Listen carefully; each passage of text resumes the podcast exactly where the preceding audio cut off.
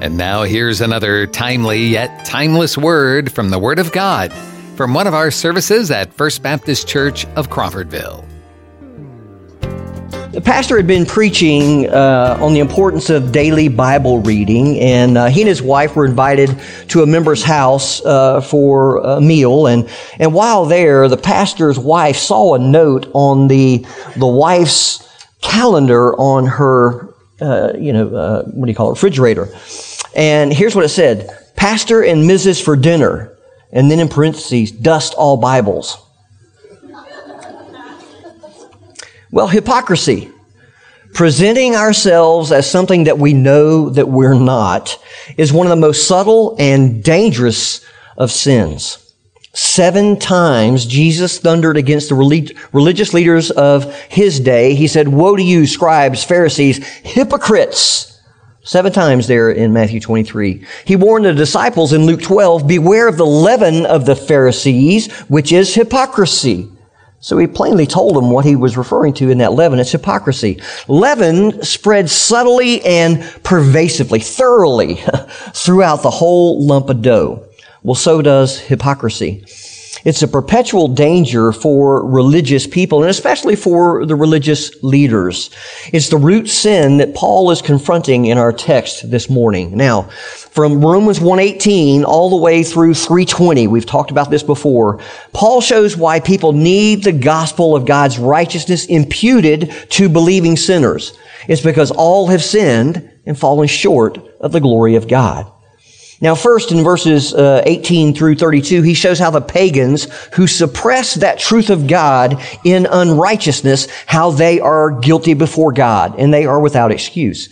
Then in chapter 2, verses 1 through 16, which we've just covered over the last couple weeks, uh, he shows how outwardly moral people have violated their own standards and therefore are guilty before God. And in doing so, he, he kind of quietly sneaks up on the Jews who prided themselves on their special standing before God. But he doesn't mention them by name until today in verse 17. Up to this point, they have nodded in approval as Paul just indicts the Gentiles. But now he springs the trap on them. The, the Jew thought himself exempt from God's judgment uh, on three particular grounds. Number one, he was a son of Abraham, not a Gentile dog. Number two, unlike the pagans, he had God's law that was revealed to Moses on the mountain. So he's a son of Abraham. He has the law. Number three, he was circumcised. Again, that's in contrast to the defiled Gentiles.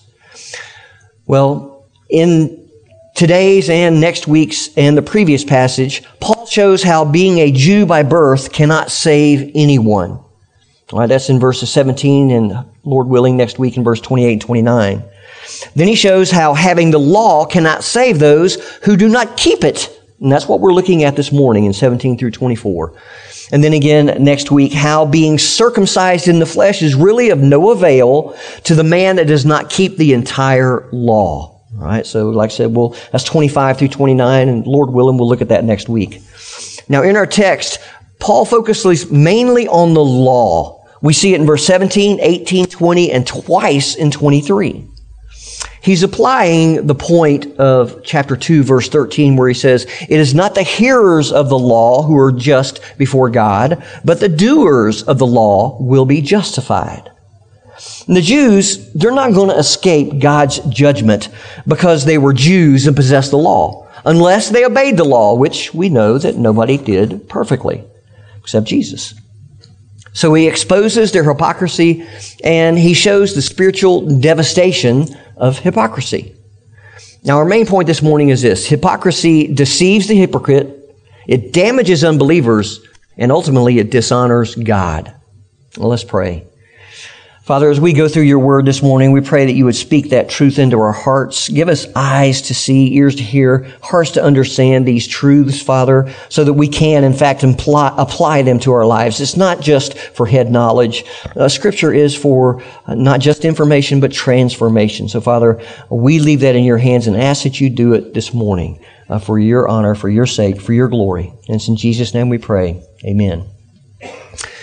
You know, hypocrites don't get into hypocrisy deliberately by thinking, you know, I'd like to bring God's judgment down on me today, so I'm just going to be a hypocrite. I think that's the way to go. No, it's due to pride. They think, I want people to respect me. And if they know the real me, they're not going to respect me. So I've got to keep up a good front. Besides, everyone does it to some extent. And, and you know what? That is true. We all do it to some extent. So he tries to impress others, forgetting that God examines the heart. He ends up deceiving himself in the worst way. Now, at the heart of, the, of this process is this basic principle, and this is where we're going to spend most of, most of our time, is point number one. Hypocrisy deceives the hypocrite because he knows the truth, but doesn't do it doesn't obey it. Uh, James 122 states the same principle. James says, but prove yourselves doers of the word and not merely hearers who deceive themselves. So to hear God's law and just hear it and not to do anything about it, uh, that is deceiving yourself. Now, these Jews that Paul confronts, they felt secure before God because of their religious heritage as Jews. They had God's law. They could confidently teach it to others. Uh, but they were deceived because they were hearers of the law only and not doers. Now, we all fall easily into this trap of trying to impress others with just how spiritual we are, while our hearts are actually far from God. So we need to apply these verses carefully to our own hearts.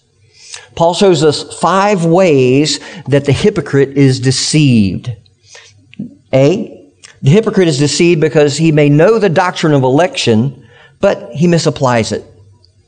Paul hit, first hits the Jews up for taking pride in uh, their birth as a Jew. And he's going to hit this again in verse 28 and 29. When Jesus confronted the Jews with being enslaved to sin, do you remember their response? They arrogantly pointed to the fact that they were children of Abraham and even made the ridiculous statement that they had never been enslaved to anyone. Seems like they forgot about Egypt. They knew that they were God's elect, God's chosen people, but they grossly misapplied it. Way back in Deuteronomy 7, Mo- Moses told the Jews, For you are a holy people to the Lord your God. The Lord your God has chosen you to be a people for his own possession out of all the peoples who are on the face of the earth. Now, if that's all that you heard, that, that would be kind of a source of pride, couldn't it? Out, of the thousands and hundreds of thousands of different peoples on the earth, God chose us. But you see, Moses knew that they were prone to get puffed up with pride, thinking God chose them because they deserved it. Why else would he choose us?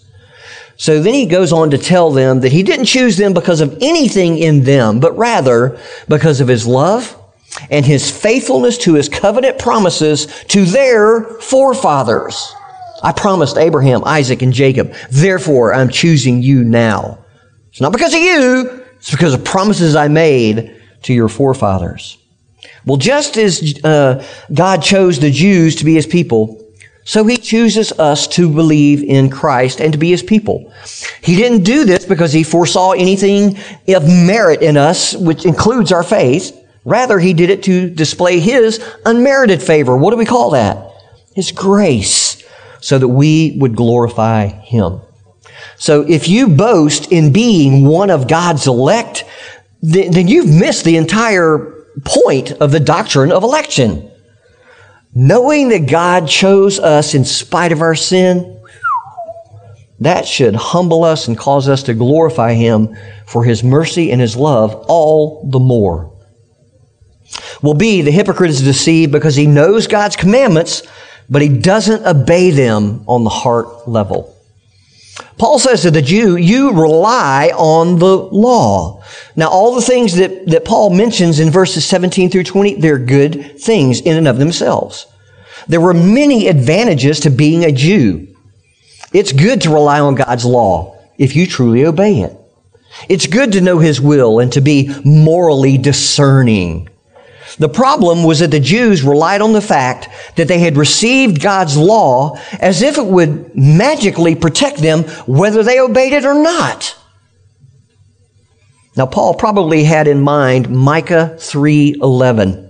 This is where the prophet rebuked the Jewish leaders eh, for their sin, and then he said, "Yet they lean on the Lord, saying, Is not the Lord in our midst? Certainly will nothing will come upon us." Well, in the Septuagint, the word lean upon is the same rather uncommon Greek verb that Paul uses to say they rely on the law. So the Jew in Paul's day thought that relying on the law would protect them from judgment, even though they disobeyed it. Now, of course, the Jews did obey, did obey some of the external requirements of the law. They were fastidious about ceremonial um, um, cleanliness. They meticulous, meticulously tithed uh, even their table spices. They fasted and prayed at the stipulated times. But Jesus rebukes them because they honored God with their lips, but their hearts were far from Him. They knew God's commandments, but they just kept those that could be seen by men so that they appeared to be following the law. They didn't seek to please God from the heart. Hypocrisy is all about maintaining outward appearances with no regard to obedience from the heart. We'll see the hypocrite is deceived because he boasts in God, not to honor God. That's what we were talking about a minute ago, to magnify God. We, we, we give him thanksgiving, but they do it to honor themselves. Paul says in verse 17, you boast in God. Again, this is a good thing to do in and of itself. Jeremiah in chapter 9, beginning of verse 23 says, Thus says the Lord, let not the wise man boast of his wisdom. Let not the strong man boast of his strength. Let not the rich man boast of his riches. But let him who boasts boast of this, that he understands and knows me. This is God speaking. That I am the Lord who exercises loving kindness and justice and righteousness on the earth. For I delight in these things, declares the Lord.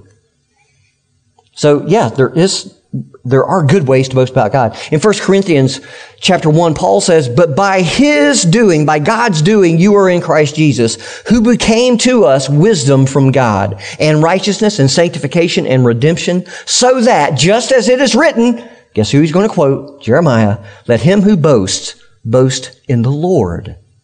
So boasting in the Lord is good if our aim is to give him all the glory for our salvation. But Paul's Jewish readers were boasting in God in the sense of elevating themselves above those pagan Gentiles who didn't know God. It was a form of spiritual pride where they said, we know the only true God, but you don't. Therefore, we're better than you. They were like the super spiritual faction in Corinth. Some were saying, I am of Paul, others, I am of Apollos, and still others, I am of Cephas, Peter. But some boasted, I am of Christ. They were boasting in God, but it wasn't to honor God. They were honoring themselves, and they were deceived by their very own hypocrisy. Well, D, the hypocrite is deceived because he knows the theological fine points, not for the purpose of obedience, but simply to impress others. Paul says in verse 18, you know his will and approve what is excellent because you were instructed from the law. Now, again, those are good things in and of themselves. We should be diligent to study God's word so that we will know his will. His word teaches us discernment so that we can approve, as Paul says, the things that are essential. Now, this refers to moral discernment. Charles Hodge, he comments on this phrase saying it was not their moral judgments, but their moral conduct that was at fault. They had the law and they knew what it said, they just didn't follow it. It's good to be instructed out of the law, that is, God's Word. Biblical and the- theological knowledge is a good thing in that it helps us know God uh, and His ways as He has revealed Himself. But the goal of understanding theology is never to be able to win arguments or impress others with your great knowledge. Rather, it should humble our hearts before God and lead us to worship Him more fervently and obey Him more thoroughly. Well, then Paul turns to how his Jewish readers applied those spiritual privileges that we're talking about. We learn a final way that hypocrisy deceives us, and that's E. The hypocrite is deceived because he confidently teaches others, but does not apply the word to himself. Paul continues in verses 19 and 20. You are sure that you yourself are a guide to the blind, a light to those who are in darkness, an instructor of the foolish, a teacher of children, having in the law the embodiment of knowledge and truth. You see, God appointed Israel to be a light to the nations, to open blind eyes. That comes from Isaiah 42. It was, if it was done with humility, it was a proper thing to do. But everyone who teaches God's word must first apply it to himself. Knowledge without obedience puffs up with pride. Paul tells us that in 1 Corinthians 8 1. And pride, of course, is the root of hypocrisy. Spiritually proud hypocrites who have a lot of knowledge without obedience, they look down on the blind, the foolish, and the immature that they teach. But when you apply the law to yourself first, it humbles you as you realize where you've come from and how much further you have to go. You realize that if God had not graciously shed his light on you, you'd still be in the dark as well. Now, preaching is a hazardous occupation. You aim your biblical arrows at your congregation, uh, intending to hit them, you know, where they need to change, but you quickly discover that God's word is not just an arrow, it's a boomerang. It comes back and it clobbers the preacher with how he needs to change. So before we teach others, we need to apply the word to our own hearts. I just thought of a verse. It happens every now and then. Uh, Ezra 10. This is talking about Ezra. He was one of the people that came back um, with the Israelites, and he's he's a special fellow. Yep, here it is. Uh, see, God didn't hide it from me today. Uh, Ezra 7:10, talking about. For Ezra had set his heart to study the law of the uh, law of the Lord, and to do it and to teach his statutes and rules in Israel. What did he do? He learned it, he did it, then he taught it. That's pretty good, ain't it? That's what we need to do. We just don't read it to know it. That's, that's a solid foundation for uh, being a hypocrite, doing that. No, you read it, you do it, then you teach it. Interesting, huh? Well, Paul is again going to confront these uh, Jewish teachers in verses 21 and 22. He says, You then who teach others, do you not teach yourself? While you preach against stealing, do you steal? You who say that one must not commit adultery, do you commit adultery? And then this kind of thorny one. You who, you who abhor idols, do you rob temples? Hmm. Well, Paul's first two examples, they're easy enough to understand. Sadly, we've all known uh, of preachers who have done what he accuses the Jews of doing here. They have preached against stealing, but then it comes out that they were actually embezzling money from the church. Or they preached against adultery, uh, but they're exposed for committing that very sin. It happened with Jewish religious leaders in uh, Paul's day, and it still happens today. And whenever it happens, it is a spiritual tragedy. But what does Paul mean when he accuses the Jews of robbing temples? Interesting.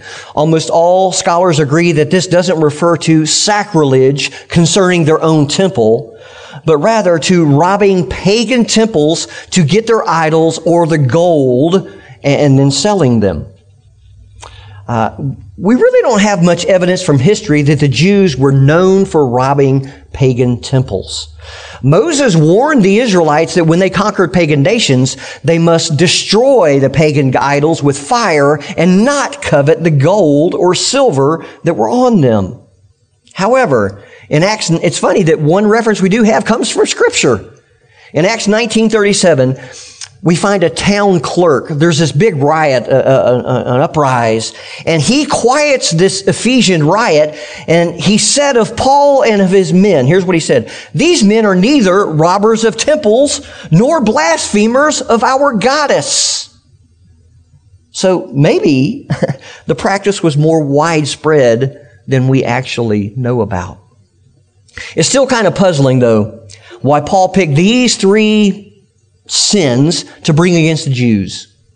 Now, some Jewish religious leaders, they would have been guilty of such flagrant sins, but most Jews would probably have said, yes, Paul, we agree that those sins are terrible. Shame on anyone who does them, but we don't do them.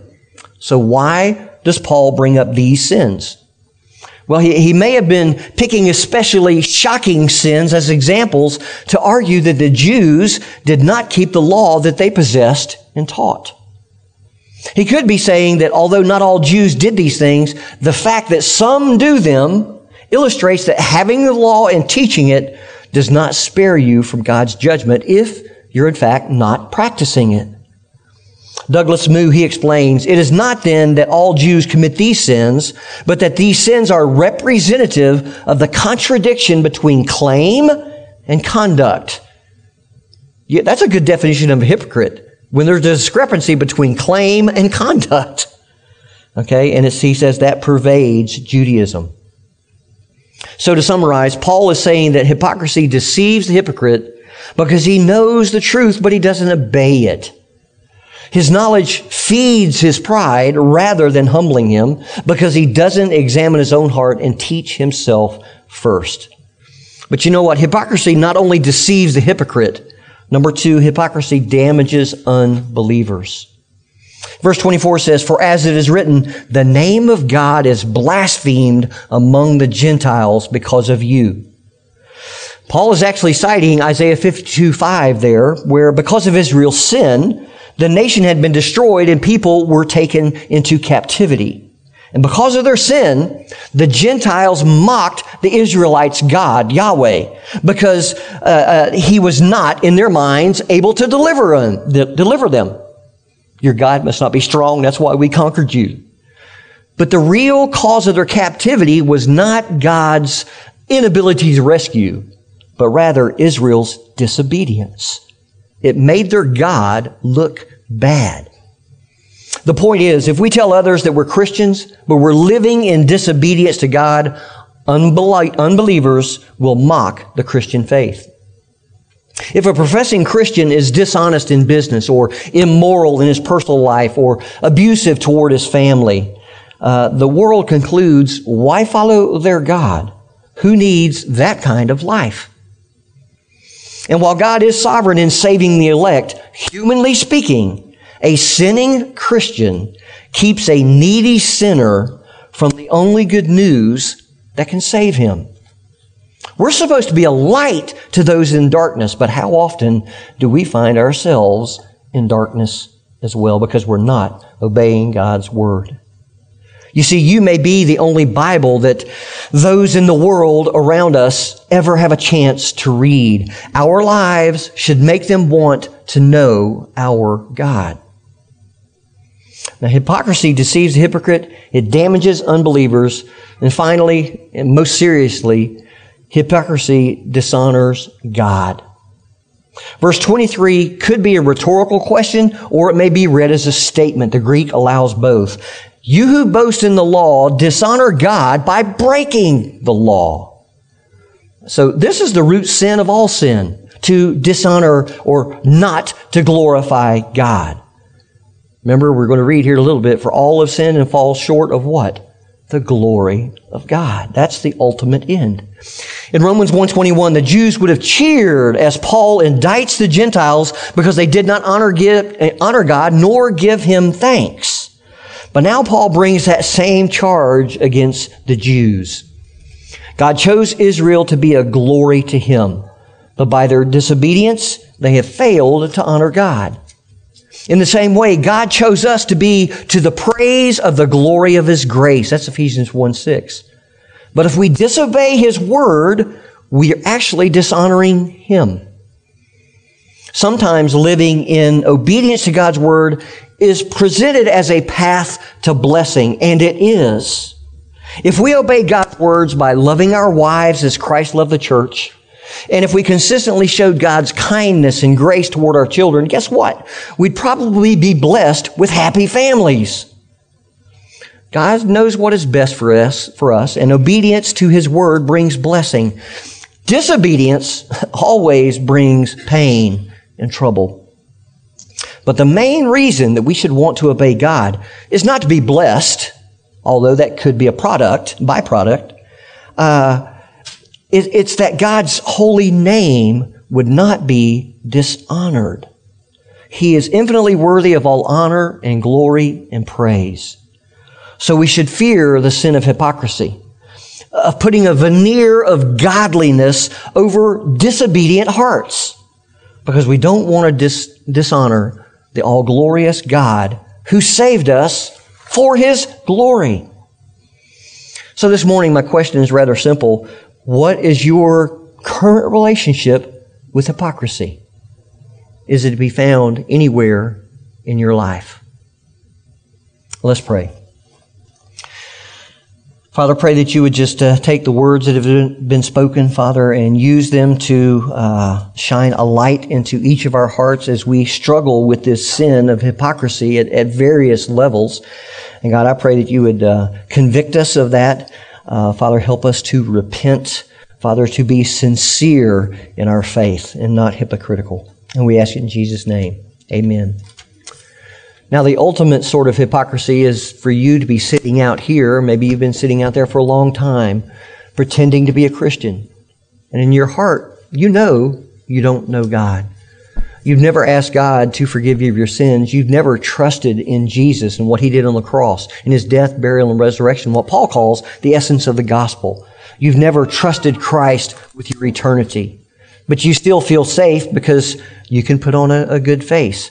Hey, listen, there's a day coming when we're not going to be here and you're going to be standing alone before God, the creator of the universe. He's going to want to know about your relationship to his son. Granted, he already knows, but that's what he's going to be looking at. That's what he's going to be considering. Are you going to be standing there in the righteousness of Christ or in your guilt, in your hypocrisy, saying, but I tried? We've already seen we're without excuse. Okay? The only, our only remedy is Christ. If you know, there, if you know there, that you're in that type of situation, man, run, flee, get out, run to the cross, right? The song that we sang earlier, my, my worth is not in what I own. And ultimately, it tells us where our worth is found at the cross. Is that where your worth is found today? Anything else is probably filled with hypocrisy to some level. I hope you can turn to Jesus today. He'll be your Savior. If you're a Christian, yeah, we still deal with hypocrisy because we want people, like I said, we want people to like us, right? So we put on this face, we're, we, we're guarded, we have a, a facade that we put on, you know, I'm happy. How you doing? Fine. And you know that your personal world is kind of falling apart. You may be a believer, but you're not trusting God in whatever's going on in your life. And we all have a tendency to do that. Well, again, set aside that hypocrisy. Turn to God. He knows your heart. I tell you what, I, am just thinking right now out loud, this has kind of got to be funny to God when somebody tries to be a hypocrite with Him. As if He, as if they can fool God. No. As a believer, you need God, but you may need another believer to come along beside you. You may need to share your story with somebody else so they can pray for you, pray with you, help you out. Right? Don't let any type of hypocrisy or, or, or false pride get in your way of becoming what God fully wants for you. Thank you for joining us for this podcast from First Baptist Church of Crawfordville. You can find more information and follow us on Facebook or visit our website, crawfordvillefbc.com.